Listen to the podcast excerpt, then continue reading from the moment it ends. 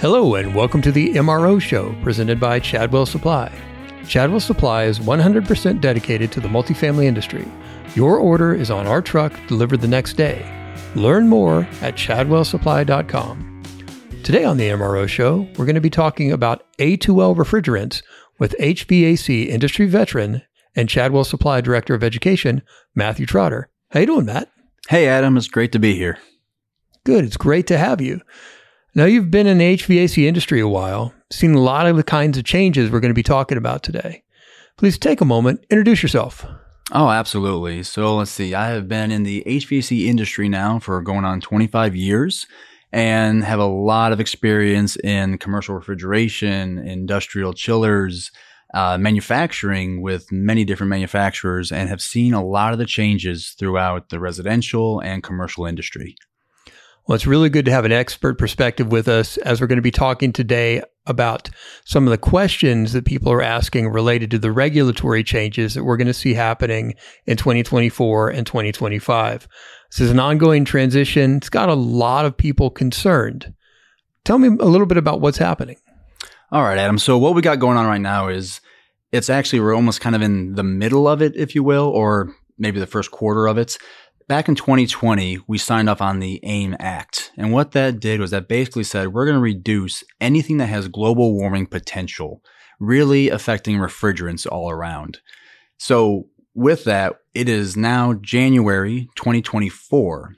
And at January 1, just the beginning of the year, we reduced the amount of refrigerant that we're producing, specifically R410A we've cut it down by 40%, which means we're only producing 60% of what we used to make back in 2020.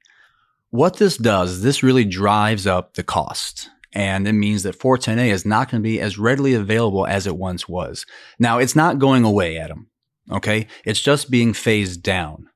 But with that, we're going to have to make some serious changes. And this year, starting in April, we're going to see manufacturers transition transition to a new refrigerant. You said something, I, it was a phrase that I've heard before and that that has a tendency to get people, a lot of people sitting up and paying attention because we've been through a phase out before. Uh, but you didn't say phase out. You said phase down. What's the difference? A phase out is what happened with R22. We stopped manufacturing it after a certain period. We just basically got rid of it because it had too much ozone depleting materials in it, and it was really hurting our ozone. So we transitioned at that point to R410A. All the refrigerant that you purchase that might be R22 is not manufactured. It's actually been reclaimed and recovered and then cleaned up for resale. What we're doing with R410A is we're actually going to phase it down over the next 15 years. And we're going to reduce it to where it'll only be 15% of what it was once manufactured at in 2020. So every year, this year, we just had it, we reduced it down again, so 40%. So we're only manufacturing 60% of what we once made. In 2019, we're going to reduce it even further down and slowly, steadily for the next 10 plus years until we hit 15%. And then that's what we'll be manufacturing, bring in from that point forward. So when you're talking about a phase down, and there's different dates that you talked about, they're going to be benchmarks, and then we're phasing down by percentages. Uh, what kind of questions should we be asking in the multifamily industry? So right now, Adam, it's January 2024. R410A has now increased in price again, and we can't get as much of it. So every manufacturer has to be ready to now have new equipment by the end of this year. So what we're looking at is in April, they're going to start transitioning all the lines that manufacturers have over to a new refrigerant. These refrigerants are R32 and R454B.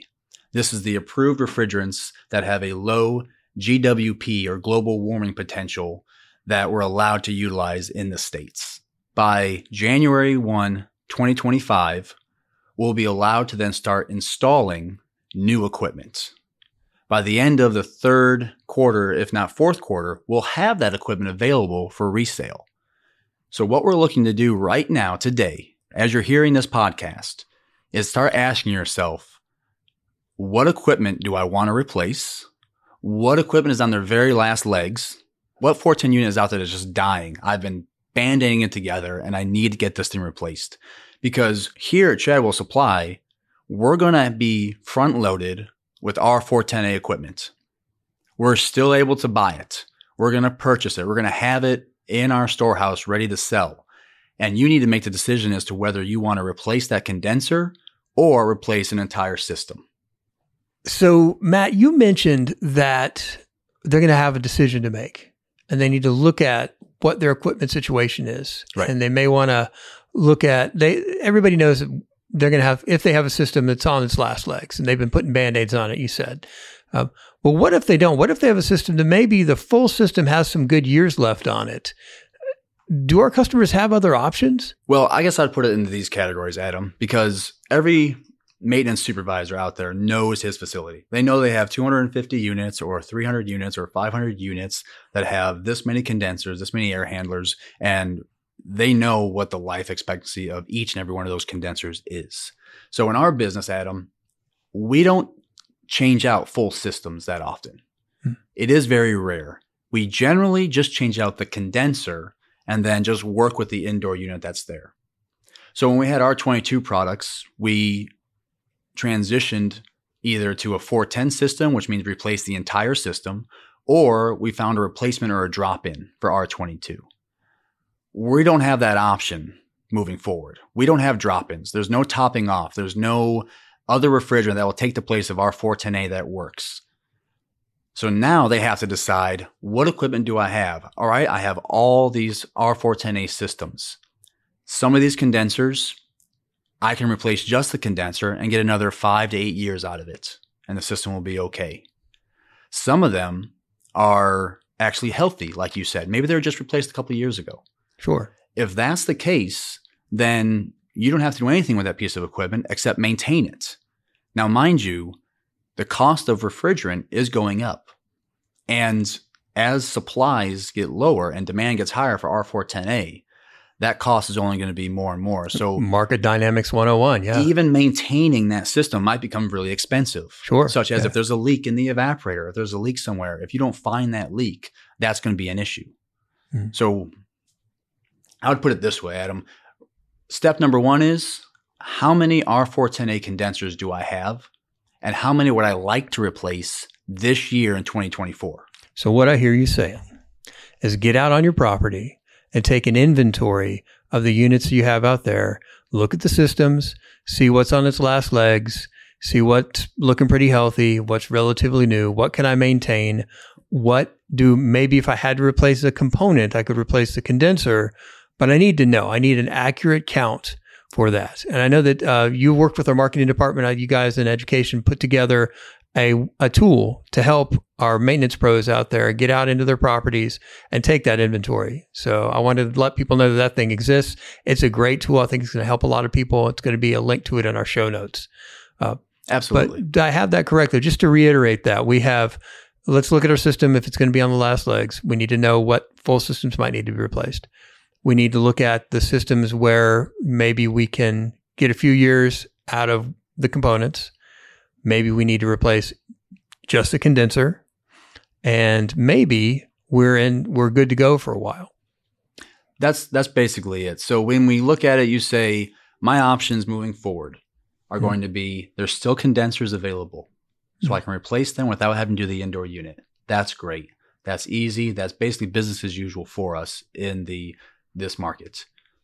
The next up is my entire system has to be replaced.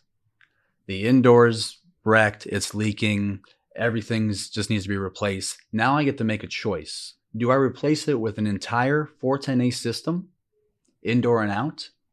Or do I wait till the end of the year when the new product line comes available? And do I replace it with the new refrigerant option at the end of the year instead of just staying with 410? If I do that, then now I'm going to be carrying different refrigerants on my property, which I probably already do. That's not that big of a scare. It really isn't. I'm just going to have to start paying attention as to where these are, which refrigerants I'm using, and what refrigerant that I'm going with. Because this is the first time where we're going to actually get to make a choice as to what refrigerant we actually want to work with, whether it be R32 or R454B. Let's take a minute now and talk about that. So we've we've re, we've gone back through, we've looked at, reiterated the options that are on the table. Right. We've suggested that people go out and take an inventory so they can work with real, real time, accurate data. Exactly. Okay, so they make the best decision for their bottom line. Uh, we've talked to them about timelines. Let's talk a little bit about the different options you said. There's going to be a choice of refrigerants. So let's break that down. Talk to me about the two different refrigerants that are going to be available. So the options that we're going to have moving forward is we're going to have R32, which is a very specific Goodman product. They're going to use all their equipment is going to have R32 in it. This is a refrigerant that is it's actually quite old. R410A is made up of two refrigerants. One is R32 and the other is R125. So we've been using R32 for decades. And as a standalone refrigerant, it's actually used quite prevalently out in Europe for the last 20 plus years. So it's safe. It's got a long track record. It's got a great track record. It's safe. It's is considered to be what's called an A2L, which we'll probably get into some more details later on about what that means. But yes, it's a safe refrigerant. It's easy to it's easy to handle and work with, and it lines up pretty well with R410A. The other refrigerant is R454B. R454B, that is a refrigerant that is half R32, and then the other half R1234YF. So it still has some R32 in it, but then it has 1234YF that helps it get under that global warming potential number, which is 700. Both of those fall under that. Now, you've mentioned global warming potential a couple of times. Uh, explain what GWP is for folks who may not be uh, as as uh, familiar with that term. Global warming potential is basically our footprint on this earth. So before when we were working with refrigerants and we were worried about the ozone being depleted, that was the main concern. We figured out we get rid of the chlorine. Now we have a better option to no longer have that done and have that effect on the earth. What we didn't pay attention to was how much it was warming the earth, actually creating hot spots and creating this, this overall shell, if you will, that's heating up the earth. So in that, now we're paying attention to global warming potential, GWP, and the number that was set was 700. So it has to be under 700 GWP. R32 falls in at 670, I believe, and then R454B falls under at 470. So quite a bit lower, but both of them meet the requirements of GWP. And, and, let's talk a little bit about the we in that scenario. You've mentioned it a couple of times. And this is something for people that need to realize that this is not really an optional situation. This is the EPA, the federal government is yes. the we in this scenario. They have set that standard. They have given their reasons and we are following through what the federal law and the federal regulations saying we need to do. So this is nobody's asking if we, how we feel about this. This is just something that is going to happen it's happening. We can't change it. There's no getting away. There was plenty of time to lobby and litigate against it. And we still are lobbying for other advantages within that, loopholes, if you will, that'll help us as far as product and help our customers. But it's happening, Adam. It's already happened. It's signed off. It's delivered. And now we literally have to work through this and help our customers understand the best way to go. And so once they have that inventory and they know what they're working with, now you said they're going to have base that choice between those two different refrigerants. What are some reasons they may want to choose one over the other? Well, you know, honestly, they're both great refrigerants. We sell both options to them. Mm-hmm. We sell them in Goodman products for R32. AirQuest and Brothers is another option in R454B. They're both very viable, great refrigerants. All the refrigerants that are being utilized have been around for quite a while. The 1234YF is used in cars all over the United States now. You'll see it. If you go out and have a newer car, if you read it, you'll even see it written on there. So they're very viable refrigerants. The differences between them could just be that one has been more steadily used over in Europe, whereas R454B is now just being introduced into the United States, has just more of a track record with it overall. But honestly, it really is just a decision as to what equipment do you like to install? Which one do you prefer? Are you more comfortable with? And how do you want to manage your your property as far as refrigerant is concerned? So really, it's going to be a, a question more of um, what equipment am I getting? And the refrigerant I choose is going to be based on the equipment that I either have or the equipment that I'm replacing. Correct. Yeah. Great. And you, like you said, both great options, both proven options, both safe options. Absolutely. Absolutely. Let's talk a little bit more about that safety concern because I know that's a question I've heard a little bit coming up, and you see it in forums, and people are asking our our salespeople about this as well. They're concerned about A2Ls. They hear about flammability, or they see the EPA's flammability toxic, toxicity scale, and you, know, you get a little gun shy when you hear things like flammable refrigerant. But that's not necessarily something we need to be worried too much about, is it? So there is quite a bit of there's a little bit of fear out there, I would say, but we can actually help bring that all to rest. I'd love to do that. Educate me. Drop drop it on me. Absolutely, Adam. So what the refrigerant is, it's an A2L, and on the toxicity flammability chart of the EPA, that chart states that there's categories A and B for toxicity, which A is non-toxic, which means that if I ingest it, then I won't get immediately sick right away and B is toxic, so that if I do ingest it, then I will most likely become sick right away or even die from inhaling too much. Now, all refrigerant does displace oxygen, so if it fills a room, you do have to leave that room. Otherwise, it will asphyxiate you. But an A refrigerant is, by all intents purposes, non toxic. On the flammability side, it goes one, two, and three, one being non flammable. So an A1 refrigerant is a non-toxic, non-flammable refrigerant. It will not just combust. It will not light um, with a flame or a, a, spark. It's it's all intents and purposes a safe, non-flammable refrigerant. As it goes up, the two is mildly flammable, and three is propane. So very flammable, highly flammable.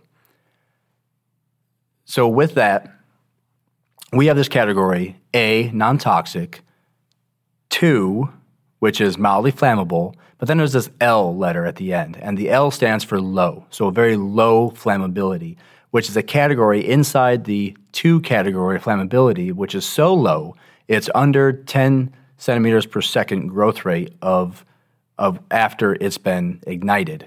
So that puts us even lower than the rest of the two category. So truly it's safe refrigerant, has very specific conditions to have to be met in order to light it or get it to ignite, and it's functional and safe to utilize in the United States. So what I so what I heard you say there, just I want to recap that real quick. Because you threw a lot of letters and numbers at us. Uh, you said so non toxic is an A, and that two means it's lo- it's mildly flammable, and the L means it's even lower case of flammability. So certain situations and certain circumstances outside of proper use, there's a potential for flammability. You nailed it on the head. Great and, job, Adam. And if I'm, and if it's A three, somebody better have some steaks. you better be grilling, cooking, or getting out of there. That's right. So like an A2L. So yes, it does. It does rest somewhere on that flammability toxicity scale. Correct. But just because it's on there next to those words doesn't mean it's a concern that we people should have. They should be educated but not worried. Is what I heard you say. Absolutely. And what we need to really focus on is our best practices, how we function, what we use, and certain tools and equipment we have to start using when we're recovering or evacuating systems. And that's something you guys uh, with the education department, Chadwell Supply, you do a lot of training people how to know what equipment to use and then how to use that equipment properly. Uh, the best practices. You guys do trainings on that. There's videos online that I've seen. Talk to me a little bit about the resources that we have that we offer to people? So what we're doing is we're actually putting out some videos and some trainings that'll help people become familiar with A2L refrigerants. So we're having a class, which is going to be a webinar based class teaching about what it is, why it is, and how to operate with it, the safeties around it, and what you want to pay attention to, how you store it, how you handle it. All those things will be in that class and there'll be a test for it as well. It's not required yet to pass and be certified in this it's just kind of an addendum to what the 608 course is for having a refrigerant license right now. So we want to get people educated right away with that. We'll be hosting those classes actually coming up this month. Well, it sure seems like a good idea. Like you talked about the 608 certification, which is an outstanding idea for folks. But to have that extra bit of information, like you said earlier, these regulations are happening, to have the n- most knowledge you can about them before you start pulling off panels and working on stuff seems like a pretty good idea. So really, truly recapping just some of the pieces is, you know, if I'm out there in the industry and I'm looking at my property, I'm definitely paying attention as to what 410 equipment I have, what condensers can I replace this year within the first half of this year for sure. What units will go the distance, and I can just kind of pay attention to two and see if in a couple of years I'm going to keep maintaining them or if I might want to do a full replacement in a few years and they can just hold off. And then the last one I don't think we really talked about is the R22 systems, the systems that are still holding on that Mm. we're topping off with the replacement refrigerants that we have these systems you really want to kind of pay attention to. And instead of replacing them with just a 410 system, you might want to hold out and wait for the new system because if you're going to do one big full change, it might be worthwhile to do the entire system when the new refrigerant comes out with the new products. And now put yourself in a position where you're going to be paying a premium for that 410. Absolutely. Yeah. And the refrigerant cost of those replacements, Adam, is also going to go up. So we talked about a couple of different things, and I really want to uh, put a bow on this for everybody so they understand where we're at with things. Regulations are happening. We're going to start seeing changes in the market where manufacturers are going to stop manufacturing the equipment for the phased down refrigerants. And because of these industry factors, uh, multifamily housing owners and managers have some decisions to make.